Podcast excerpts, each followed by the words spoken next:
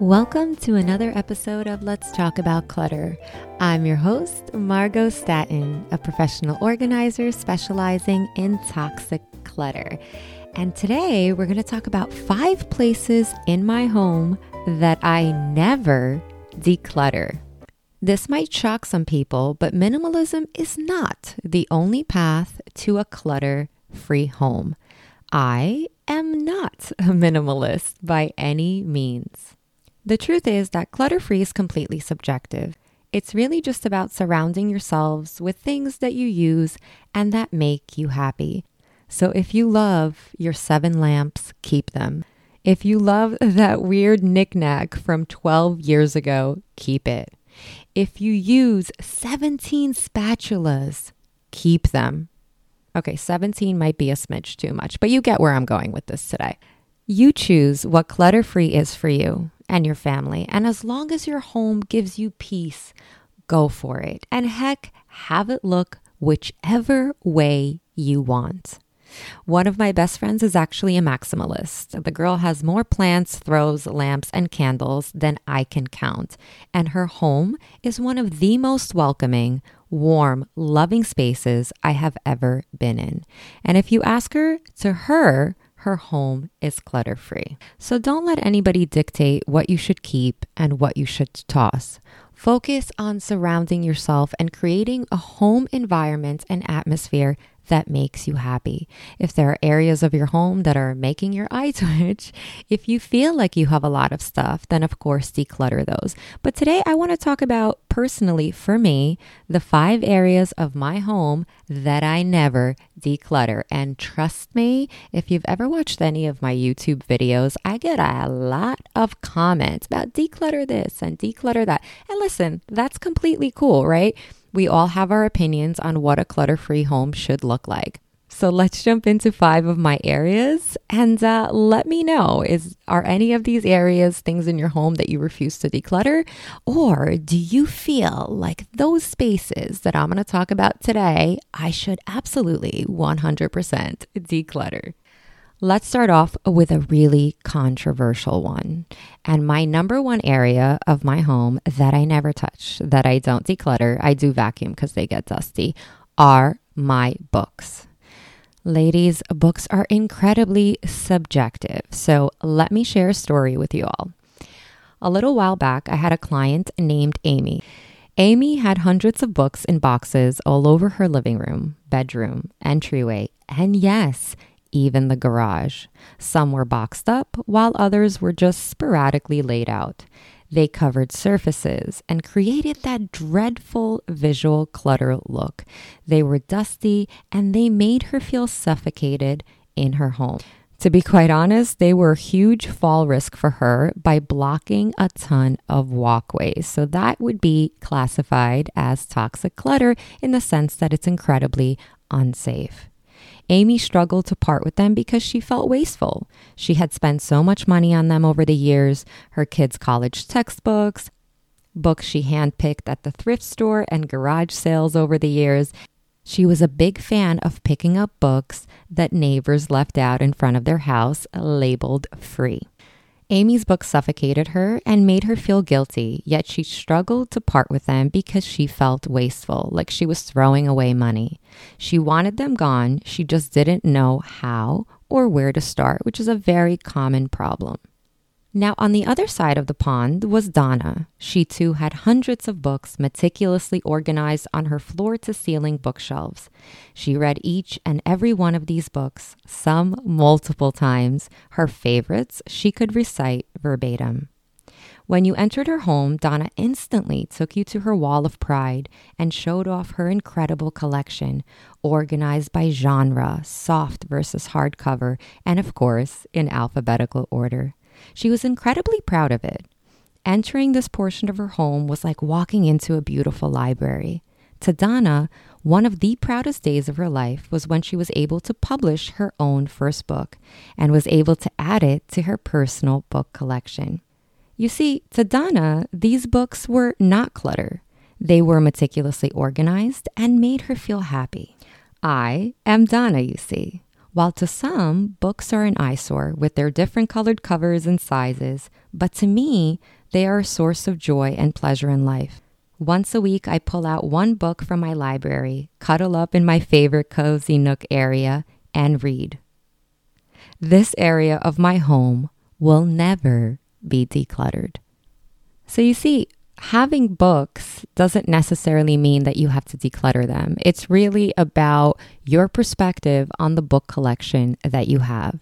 Is it organized? Is it does it give you pride? Is it a source of happiness or is it something that stresses you out? Or maybe it's a combination of both. Maybe there are books that you currently have that are must keeps, whereas others such as old textbooks that might need to be decluttered. The choice is absolutely yours let's jump into number two, and it is sentimental items.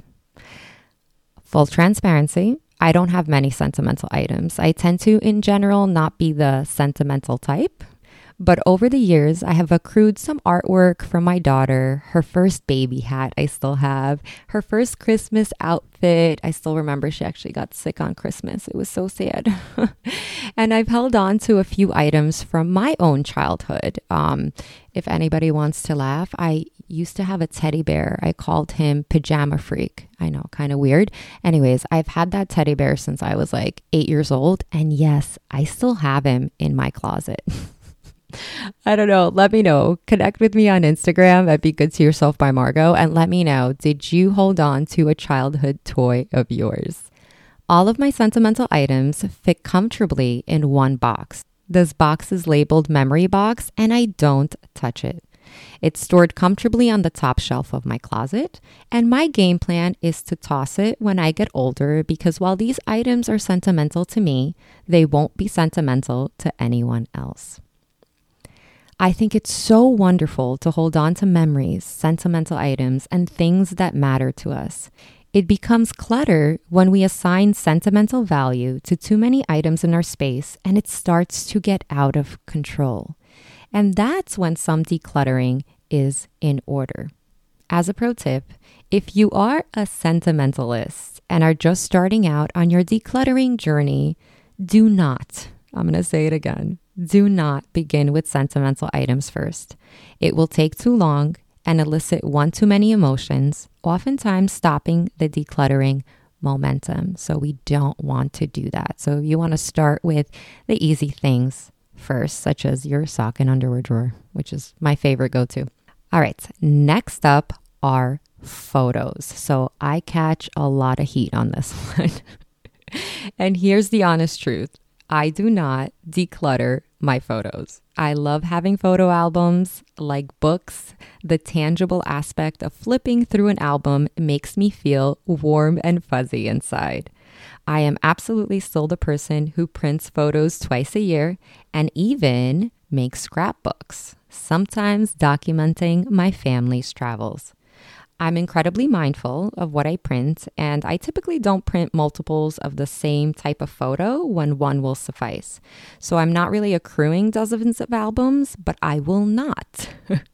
I will not, and again, a lot of you might disagree, but I will not subscribe to digital shenanigans. And also, something that I do is once I print the photos, I will actually delete them off of my phone. So I do a little digital decluttering let me know. Do you print your pictures or am I a dying breed?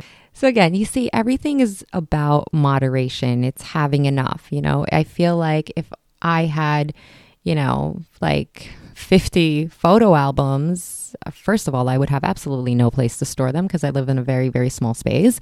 Um, but it's really about moderation. I feel like I have just enough and it suffices for me. And it's really, you know, photo albums. I'll sit down with my family and my daughter and look through them, right? We use them, they make us happy. And I enjoy having it. But again, it's incredibly subjective. Some people are like, digitize, digitize, digitize. I know that there's somebody actually for, um, I think for Christmas or something, one year gave me one of those digital photo things where you can upload your photos in them and it's like a digital frame that'll kind of show one picture after the next. And I was like, mm, no, not for me. It's like the same thing with the Kindle. Like, I I'm sorry. I'm just somebody that prefers the smell of a book. I prefer to physically flip through the pages. Something about the entire process like de-stresses me and reduces my anxiety. So as much as I love tech, I love tech, don't get me wrong. I will not subscribe to digitizing certain things. Oh, this is another one. I get a lot of hate for this one on YouTube as well because I film in my house and you can typically see it in some of my um, videos. Um, and by the way, if you haven't seen any of my YouTube videos, you can find me at Be Good to Yourself by Margo on YouTube as well. This next one has to do with my refrigerators. So I have pictures of my family and my kids' artwork on my fridge. So a lot of people have mentioned that my fridge is super cluttered. So while I admire walking into someone's home and seeing a clean fridge with nothing on it, it's it is aesthetically tidy. I'll, I'll, be honest, it is aesthetically much tidier in your kitchen. With that said, it is not an aesthetic that I subscribe to. That may change in the future when maybe I own one of those stainless steel smart fridges where it like itself is a focal point in the kitchen. I don't know, maybe. You know, I, I I don't want to say never say never, actually. But in the meantime, for now, I happily enjoy looking at my family, my pup, and the little dragon image on my refrigerator every time I open it to grab some water or make a sandwich or, you know, get anything else out of the fridge. I even get so much satisfaction walking into my small kitchen and seeing my daughter's glowing face on my fridge or a photo of my dog or, you know, again, her recent work of art from school it makes me happy. It genuinely makes me happy. And and that joy to me is worth so much more than having my fridge, you know, look tidier, I guess, or rather clutter free, subjectively clutter free, as some folks might say. So we'll see. I don't know. Also, let me know. Do you have pictures and stuff on your refrigerator? I also actually used to I used to travel a lot. So every time I would travel, I would collect a magnet. So I used to have a lot of like different magnets on my refrigerator. And yeah, that did make it look much more cluttered. So recently I did invest in like much more uniform magnets because it's just the pictures are so colorful on their own. I didn't think that they needed any add ons. So, but otherwise, for now, the photos stay on my refrigerator. All right. And finally, and this is a big one. And I think that this is also a huge problem for a lot of us and the cause of much frustration in our homes and in our dynamic with our loved ones. And it is that I never, and I do mean never, declutter my partner's stuff. So I have been married twice. and I have never decluttered my husband's stuff. I don't believe it's a good idea to declutter their things. Oftentimes, they can benefit from a ton of decluttering, especially when we ourselves are on a clutter free journey and it feels like they just keep accruing more stuff while we're eliminating our stuff. Nothing good has ever come from tossing a bunch of their things without their involvement or permission. Here's a little secret though. So I have rid my home of a husband's item or two. Like I didn't declutter. It was just like a few things here and there that I didn't feel like he would miss. Um, and on one instance, he actually asked me about it later on, and I just pretended like I had no idea what he was talking about. And I was like, "Yeah, well, just keep looking at for it. I'm sure it'll turn up one day. It's never going to turn up. It was in the trash from like six months ago." But the reason that I don't do this, and I, I don't really encourage clients to do this either, is because decluttering is such a personal process that I feel like we are robbing them of choice. As frustrating as it may be to live in a home with them being the clutter bug, it might do more damage than it's actually worth. So, I've coached many women through decluttering their homes, and it's challenging, emotional, and really comes down to mindset understanding how difficult it is for some of us to part with items, it's important and more sustainable if our partners go through their version of the journey as well. I find that leading by example is a great place to start. So, focusing on decluttering our own things first, and then maybe little by little involving them in the process might be a great place to start. I've actually seen great success with um, us starting to declutter first and then our partners following suit. Um, if you're a member of my Facebook group called Declutter Your Life, it's a free Facebook group. You'll find that a lot of women in the group share how you know their partner is a is a cluttersome individual but what they've noticed is that and they've actually been shocked that once they started decluttering like really thoroughly rolling up those sleeves like action oriented great women by the way in the group. And if you're part of the group and are listening i appreciate you. And what they've reported is that as they progressed on their decluttering journey something very interesting happened, and that the husbands actually, or the partners rather, started to want to join in and were more accommodating of us letting go of some of their items. So give it a try. I know that in the beginning it might seem like it's never going to happen. And the truth be told is some partners will never get on boards. Some partners will never want to get rid of their stuff. But I have seen a lot of success by us starting first, decluttering our own stuff, and then it almost becomes contagious. So, those are five things or five areas of my home that I never declutter. So, keep what you need and love. Toss the stuff that's causing you to clean incessantly, that gives you stress and anxiety, and prevents you from enjoying your home. But don't let others dictate what you should keep and what you should get rid of. Thank you so much for listening. As always, good luck on your decluttering journey, and remember to be good to yourselves.